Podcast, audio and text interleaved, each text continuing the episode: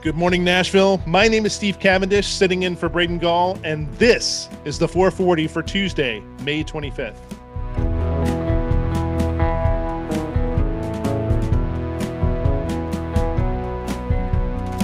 Today on the show, scalping hockey tickets. The U.S. national team roster is missing a Nashville SC player, but first, it's game five of the playoffs for the Preds. The 440 is built every morning for free for you by the Kingston Group, Nashville's award winning, locally owned custom home and remodeling firm. You've heard Braden say it a million times these guys are the real deal. This isn't some random collection of contractors. These are men and women who take the time to get to know you and what you want from your home. Go visit the website, buildkg.com, take a look at the work, and you'll see everything you need to see. And remember the name, the Kingston Group. After two thrilling double overtime games in Nashville to tie the series at two games apiece, the Predators face Carolina tonight in Raleigh. To preview the game, we brought in the Athletic's Adam Vingan to answer three crucial questions about the contest. Adam, thanks for making time. First question Can Nashville win away from Bridgestone? Can they win on the road? Sure. Uh, they're going to have to. They need one game in Raleigh in order to win this series and pull off an incredible upset that virtually nobody expects. And when they were down two nothing in the series and they had to win four or five to win the series, we all thought that was impossible. But now they've won two in a row, each in double overtime, and now they just have to win two of three, which is much more doable in theory. To me, the key is the play of Juuse Saros, who was incredible in games three and four. He made 58 saves in game four, which is a franchise record. Uh, I believe he made 110 saves across the two games. Of course, game three also went to double overtime. And as we have learned in the Stanley Cup playoffs, that a goaltender is the great equalizer. So if Juuse Saros can maintain this play, which he has shown through the course of the past two and a half months that he can, you know, with a hiccup here or there, I think the Predators can absolutely steal one in Raleigh. Am I still counting on the Hurricanes to find a way to win this series? Yes, but it is a lot closer than I anticipated it after two games. What does home ice mean in this series? Because it seems like it's been it's been a real thing. Yeah, I think it's a real thing this year.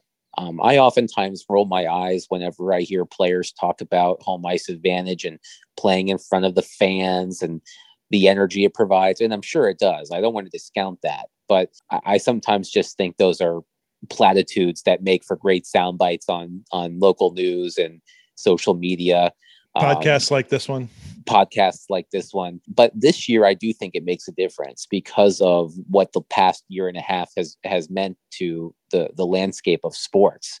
You know, both of these teams played their postseason games in a bubble last year in front of nobody other than their own teammates.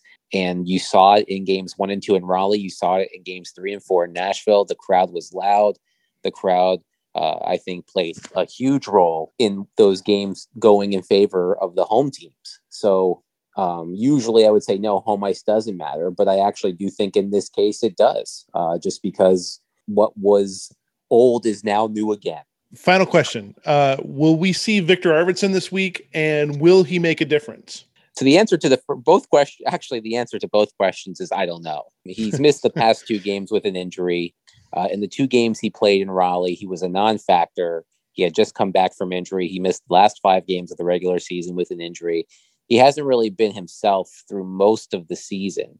If he is healthy, he is going to play. I can't imagine John Hynes holding him out if he is healthy. But but if he is in the lineup, he is going to have to make a difference because so many players have done that in his absence. Luke Kunin stepped up huge in in game four, scoring twice. Matt Duchene and Ryan Johansen have upped their games.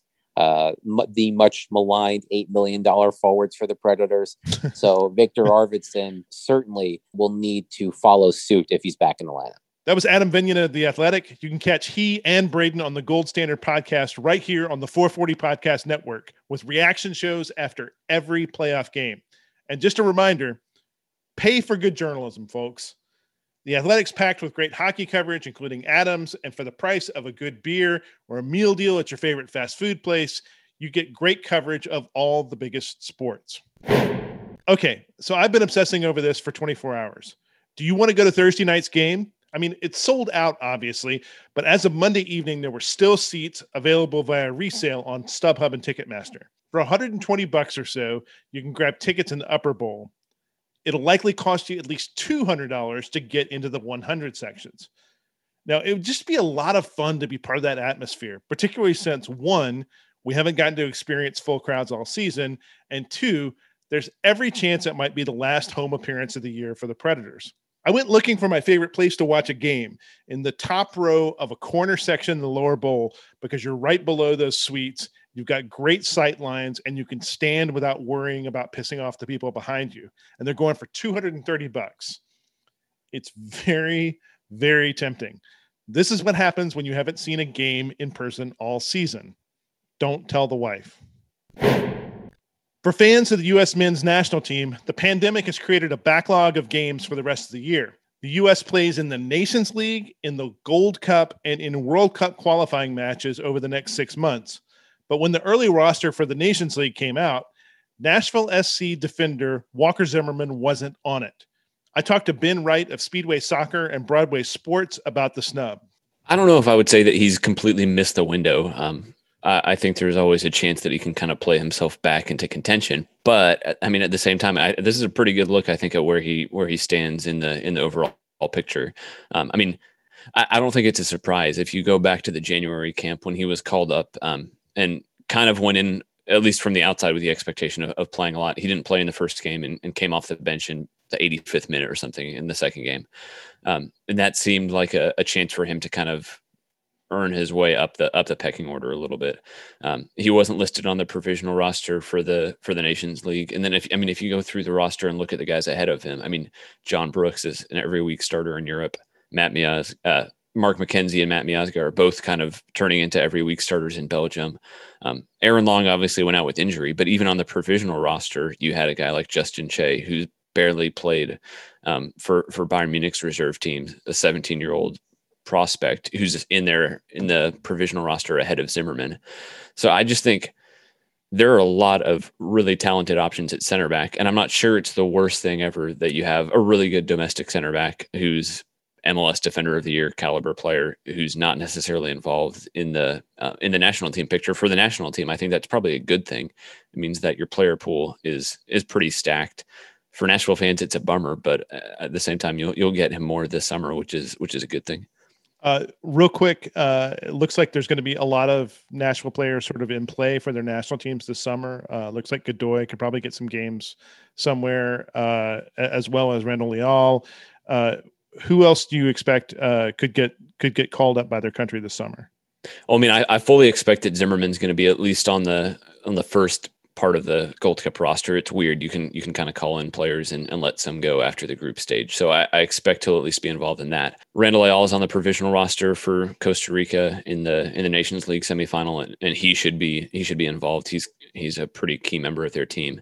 He might also be involved in the Gold Cup. It, it kind of remains to be seen how much Nashville is going to want to let him go. Um, Anibal Godoy is going to be involved in the Gold Cup and in World Cup qualifying. Alistair Johnston is going to be involved in one of the two, if not both.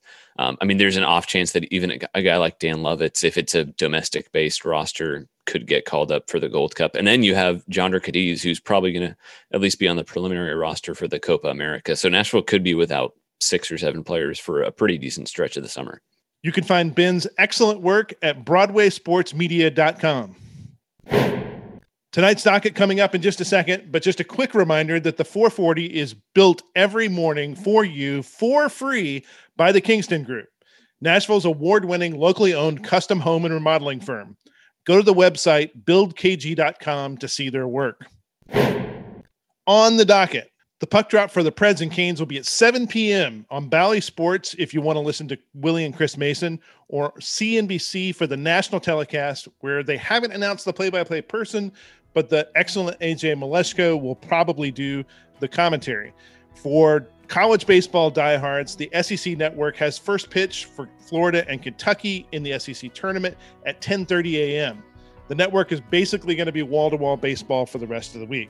Thank you guys all for listening. I am Steve Cavendish of the Nashville Banner, launching late this year to cover local Nashville news.